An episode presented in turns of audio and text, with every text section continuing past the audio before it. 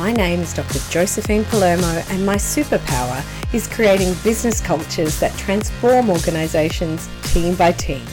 Today, I'm joined by Shelley Ceridwen Doyle, a connection coach who helps nomadic souls who've moved away from their hometown reconnect and feel a sense of belonging without relying on social media. From working with expats to innovating workplace well-being, Shelley combines cutting-edge research on loneliness, connection and belonging with decades of experience in corporate communications to deliver amazing workshops and programs around the world. As the founder of Communiverse Consulting and a host of Rediscovering Connection podcast, Shelley is on a mission to help people feel connected no matter where they are. This conversation is in two parts because we just had so much to talk about. I'm sure you're going to enjoy this one. Well, hello, Shelley. How are you? Hello, Josephine. I'm really good. Great to see you again. Yeah, it's good to see you as well. I feel like we've, um, I feel like we connect, we've connected really well, and it really we've only met virtually. So it'll be interesting to even reflect on how we've connected in this conversation today because we're talking about belonging, which is a really um, important topic for me. I've spent a lot of my life researching and thinking about belonging, and I know you have too, Shelley. So um, tell us a little bit about yourself. How did you get here? And you can start all the way back if you want to. So up Thank to you. you. Yeah, well, since you're in Australia and I'm a Brit in Canada, I feel like the international story is probably the one that needs to be told here. So, when I was when I was 11, my father emigrated from the UK to New Zealand. Um, so I was an intrepid traveller from a from a young age. We'd go over to New Zealand every two years from the age of 12 um, solo. My sister and I would go and we'd be accompanied by the air hostesses That's would look after us in the transits and everything. Ah. And then I went to university, found a really great group of friends, um, but the opportunity came up for a student exchange to Melbourne. So, of course, I was used to traveling. So it was for me, it was a no brainer. But saying that, I had got a wonderful group of friends, and the idea of leaving that, uh, a group that I've been nurturing for the last 12 months, and I felt a real sense of belonging with to go, see ya, I'm going to go over to a student exchange. It was a big deal. And it meant me opting out of the housemates that I'd chosen to live with and having to change everything. But even so, it was an opportunity too big for me to pass up. So it was incredible. Went to Melbourne, and um, I remember that was the first time I was intentional about the people that I befriended because I'd made such great friends at university in the UK.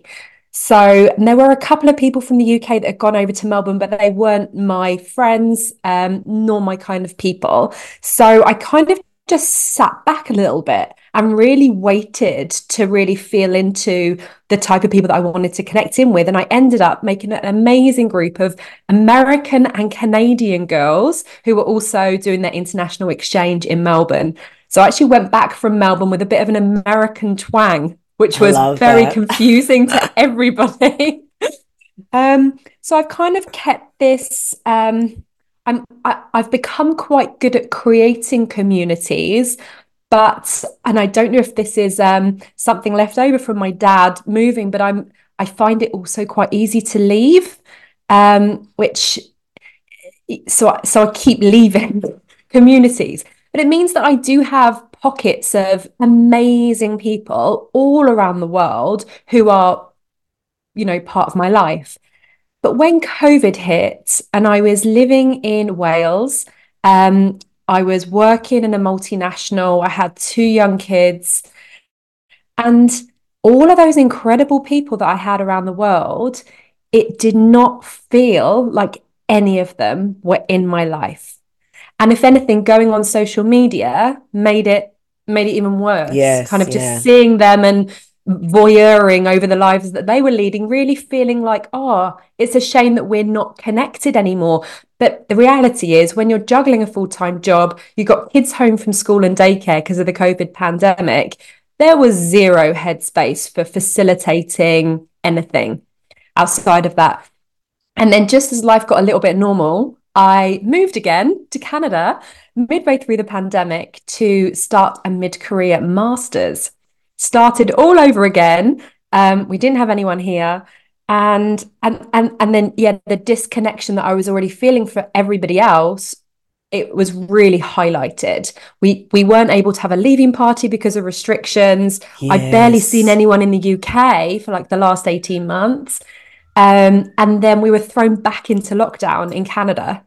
so I was like, Fabulous. I had no choice mm. but to reconnect with myself and as a mum, I think I'd kind of lost myself a little bit along the way. And it was like, okay, I need to find myself again and really find that essence of me that I was, but with this kind of new learning, new wisdom.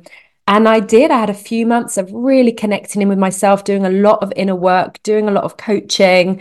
Um, to find my voice again and and and what really came through strongly was I literally heard you you need to help people feel connected. And it was like I need to start with myself. I needed to I needed to feel connected. Like I need to do that because I think the thing is you teach what you need to learn. So then I started bringing some of my groups together.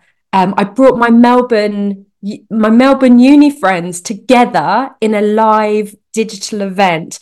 And whilst we had kept in touch um, through like WhatsApp and the odd email exchange, we had never come together as a group before. I'd seen a few of them when they visited London and I'd been back to Melbourne as well. But um, yeah, we had eight of us and five of us attended that first event. And it was incredible. But even sending that invitation, Josephine, like that felt vulnerable from the idea coming to me to actually send it was probably months to send it. Right. And it's like, why is this feeling so vulnerable? Like yeah. it's a beautiful idea. Who wouldn't like to receive what, that what invitation? Was the, what was the talk in your head? What were the, what were you saying to yourself that made you feel a bit doubtful or vulnerable about that? Um, what we've all gone in very different directions. Like I guess people that go on a student exchange, it takes a certain type of person. So uh, quite a few of them are real high achievers. Um, you know, one's got a VC backed organization, um, you know, really dynamic women. And me, I've just emigrated again. I'm probably lack of confidence after having kids a little bit and just feeling less than. And you know you you see yes. people doing things on social media and you just think everybody's living this amazing glamorous life and you're like more glamorous I... than me. Right that's it. You're like am i on the same? Right? Will they come? Totally. Am i going to be just there waiting in that that's little right. of my own? But so they really, came that's where my yeah yeah they they did and we've had we've had three or four more since then and we Mm-mm. we're quite um, in regular contact as well. We've had an invitation to go to my friend's um, like country retreat in Toronto. And yeah, it's beautiful. Like I feel connected with them again. And honestly, over the course of the last two years now, I've kind of done that with with various groups. Um, and they're not that regular. Like I found I found about every six months feels enough um, for certain groups. Um, and, and actually doing this work, I realized that I don't now need loads of loads of connection to to feel that sense of belonging anymore. But, you, but knowing that they're there is Shelley, huge. When you say mm. the just give me a sense of what the event was or is or what's yeah. what's it morphed into because it sounds like this has now become something that you provide like a service in a way so so tell me a little bit about what the event is you know what, if i went to an event yeah i mean I back way back then they weren't at all structured um so it was literally just come onto a zoom since then i've toyed with various metaverse platforms because I'm really quite bullish on on this. As soon as I heard about the metaverse, I was really excited. Yes, and I was like, too. "This is how we're going to connect. This is how we're going to connect. It's going to feel amazing." And I I do really like the vibe of metaverse platforms. Um, I, have trialed them with various groups. A multi generational group, I would not recommend. That did not go well. There were tech fails. There was actually oh, no. a little bit of a little bit of anger towards me, and I'm like, oh, no. I'm trying, guys. I'm trying to make this feel good, but yeah, that didn't work. Um, so so now I I do facilitate circles for organizations. So I facilitate executive circles, um, whether it's uh, executive teams in one organization or executives from different organizations to come together to talk about topics like connection and belonging um, in their personal and their professional lives. Because really, if we're feeling that deep sense of connection and belonging in our personal lives, it, it spills over and, and the same on the other side because yes. really it's all about being able to be our authentic self with the people who we are in the presence of I'm smiling so because I really resonate with that. Absolutely. Yes. I keep talking about I keep talking about we need to develop workplace cultures where we can bring our whole selves. So, and it's mm. exactly in line with what you're saying. It, it's that authenticity, uh, uh, and and that does it does it spills over in everything you do. But it, it yes. you can't you can't separate personal and, and work persona. I think it's it, it you know they because in when we're in our default behaviors, we we're just ourselves because we forget you know that that persona that we've we've created for other people. So yeah, absolutely. Especially when we're under pressure and rushed, you just you're left with yourself basically. Yes. And I do wonder if the shift to remote working has made that shift because maybe it's like when you go into your office building and you can, can kind of put your corporate mask on it's like I, i'm curious to to discover if people have felt that I wonder if have you heard of um, a book called Reinventing Organizations by Frederic Laloux? Yes, yes, yes, yes. I so love that, that. was yeah. So that was part of my the first year of my masters. That yeah. was on my reading list, and since then I've um, become um, uh, a member of Enlivening Edge, which is like a magazine offshoot of of um, the book, and yeah, that talks all about wholeness as one of their real key pillars of teal organizations. So yeah, that's yeah, been a it's, really it's a big part of my learning. Actually, yes. I didn't realize there was a community that goes along with it. That's wonderful. So we might share the link in the in the show notes for this because I'm sure yeah, others will be interested. It's a really beautiful group very international. I did a talk for them last week actually um, when I was t- and I was talking to them about employee resource groups because that was in my last organization. It was a multinational. We had a really big office in Cardiff where I was, but actually my team was all based in Germany. So when I came in as a new recruit, it was it was a really interesting dynamic because I'd always been agency side and it was my first time in house which was a which was a nice feeling because mm. it was mm. like we were all kind of on one team. Yeah, different feeling around time, belonging, right? As well. Yeah. yeah. But at the same time, my actual team wasn't there. So I was still a bit of a lone wolf within the organization. And it took me um, to create an employee resource group around well-being to then really start finding my people within the organization and then ha- you know having regular sessions intentionally for the employee resource group but also just having coffees and walks with the people that i then found were my people. Yeah absolutely that's wonderful. And Shelley before we go on I, I need to ask you what's your definition of belonging how would you define it okay.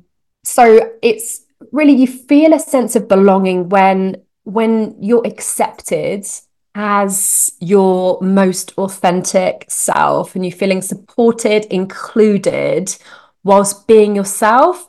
Um, and I really, I really get a lot of my understanding of belonging through Brené Brown, and she differentiates between fitting in and belonging.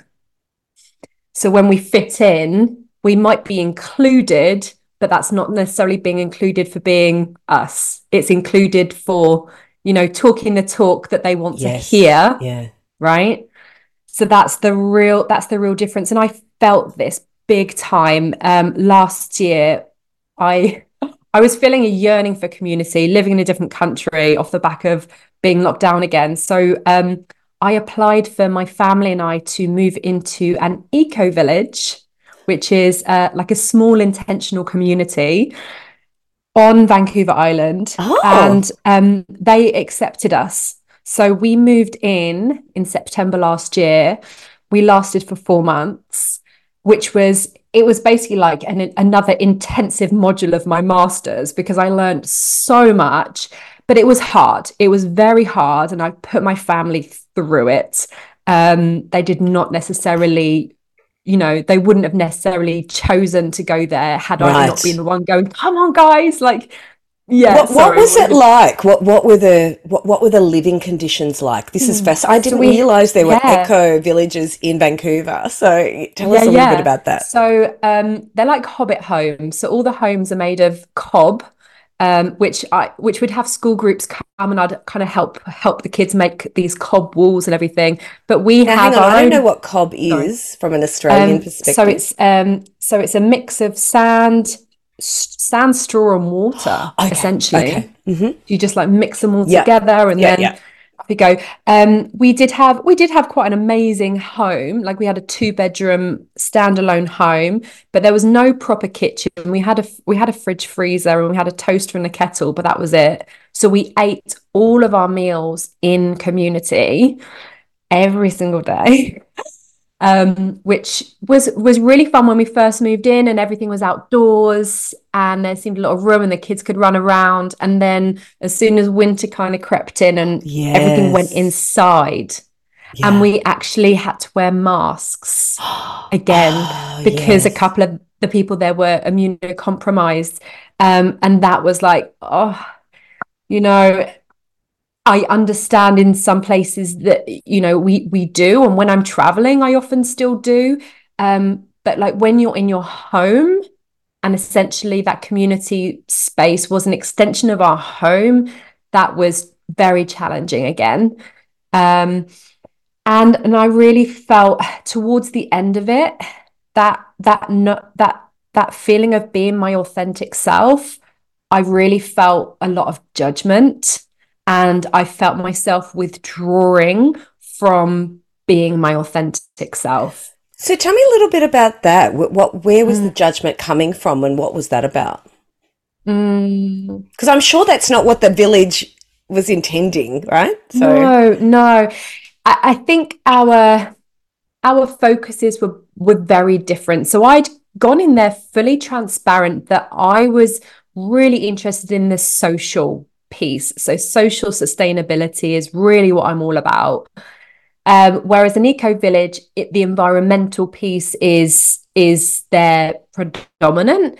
Um, whilst you know the social thing, there are rituals. So every Friday we'd come together in a heart circle, which was a beautiful practice that I'm thrilled to now know and be able to take forwards. Um,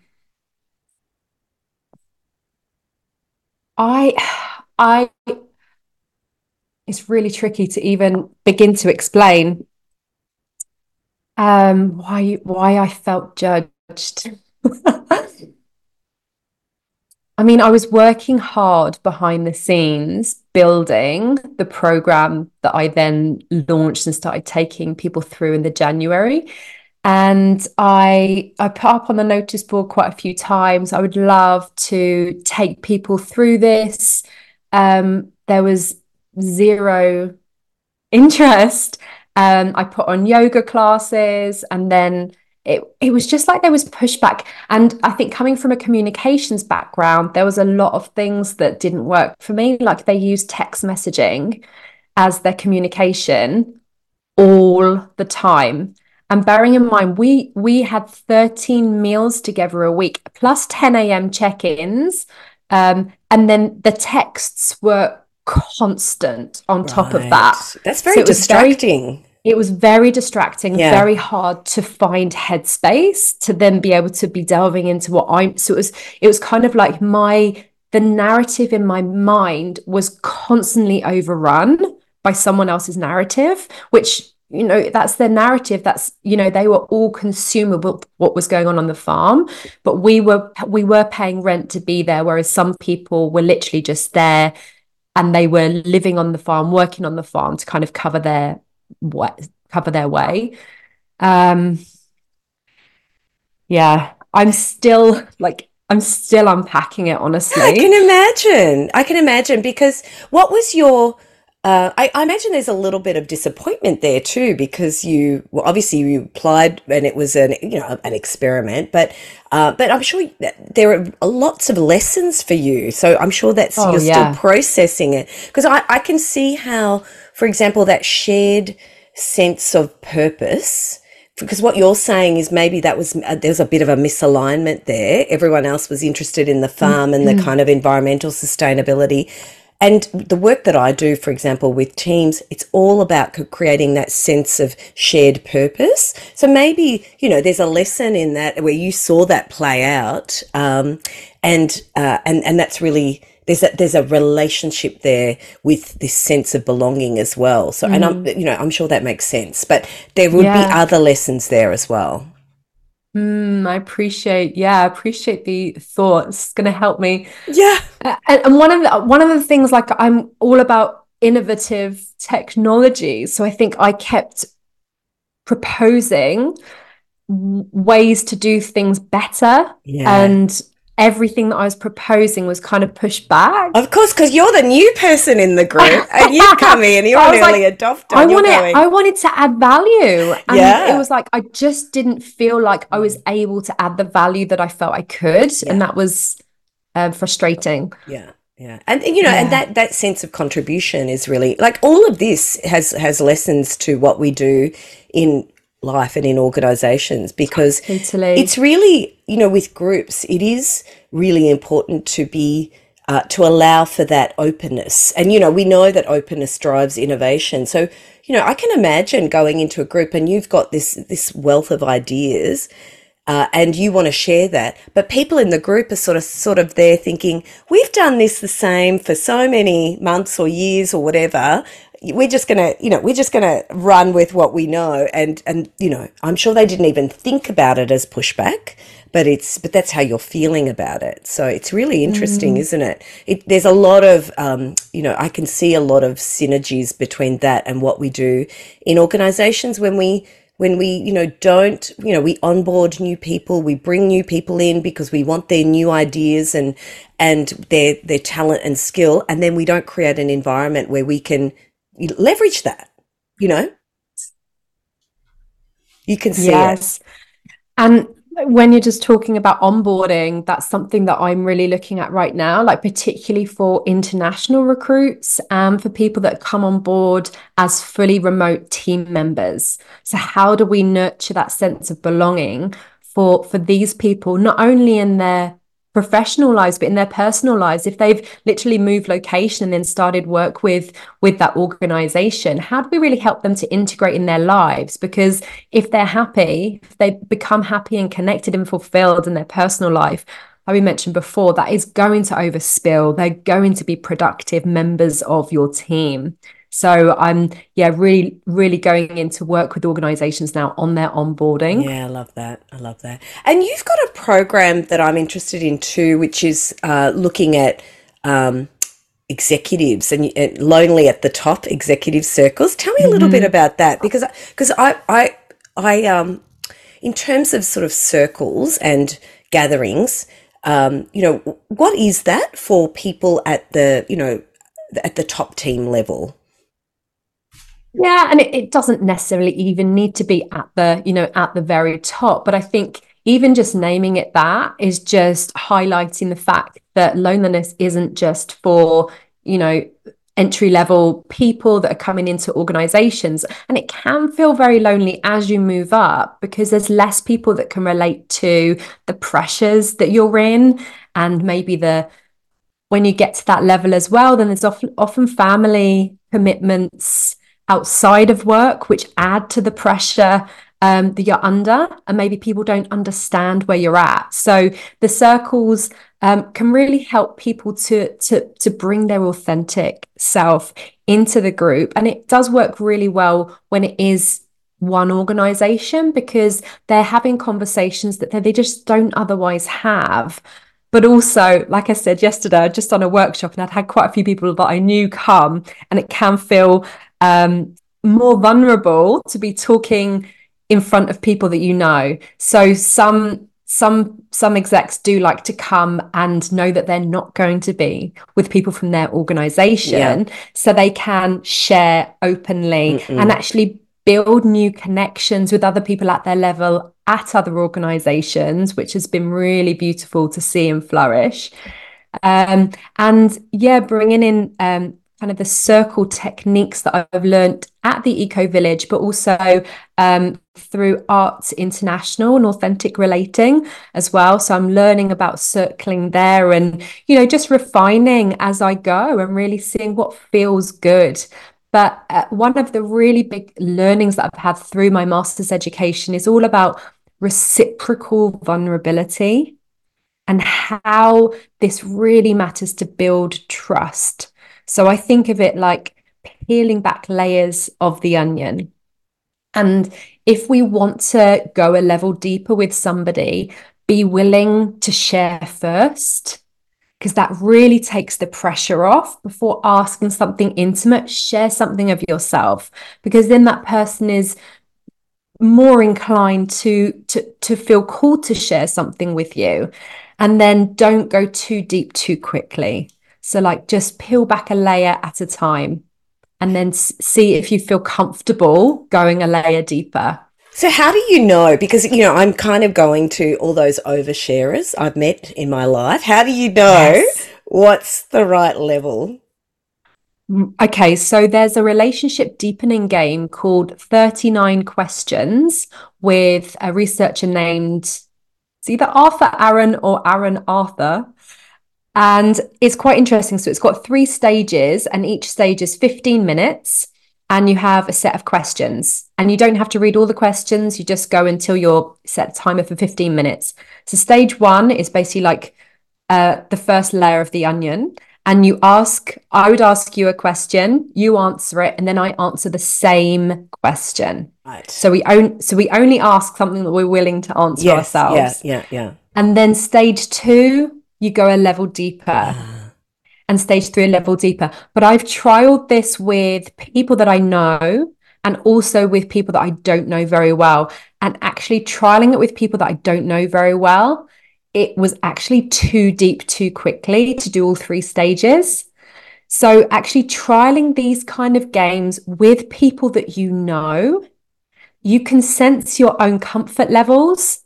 And then that means that when you're speaking with people that you don't know, you don't necessarily need to play these games, but you've got a much better understanding of what feels what feels okay to you and what feels okay to you and me is probably going to feel different, you know? Can you give me an example of a level 1 question? Oh, can I? I don't have it here. Um, but why don't we put it in the show notes? Yeah, okay. I can, All right, I can that'd put be a great. link to it in the show All right, notes. That'd be wonderful. Because yeah. I imagine it's um it's a really nice um, tactic to have up your sleeve for people that are trying to also just connect in, you know, even outside a circle, you know, to connect one on one and, you know, having sometimes having a guide, uh, having a sense of, well, I can ask this question and I'll answer that question. That's a really easy thing to remember. You know, I meet, I might meet a colleague or I might even meet a, uh, someone for the first time. And I think, you know, that it's like breaking the ice like how do i yes. get to that mm-hmm. apart from you know that first question of how are you today that nobody wants yes. to answer with authenticity mm. anyway what do you do after that so i think it would be really useful if if uh, just to read through a set of questions if that's available totally Shelley. and and the um the researcher he developed these specific questions back in the 90s. And he said, even during the COVID pandemic, he and his wife were still using them with friends oh, over Zoom. So they've okay. stood the test of time. Mm. Um, I think it was. I think it was initially they were created. It was 39 questions to love, and they were meant to be used to, to, for people making yeah. new romantic relationships. but then it, it, it's perfect for both. Yeah, yeah absolutely. Um,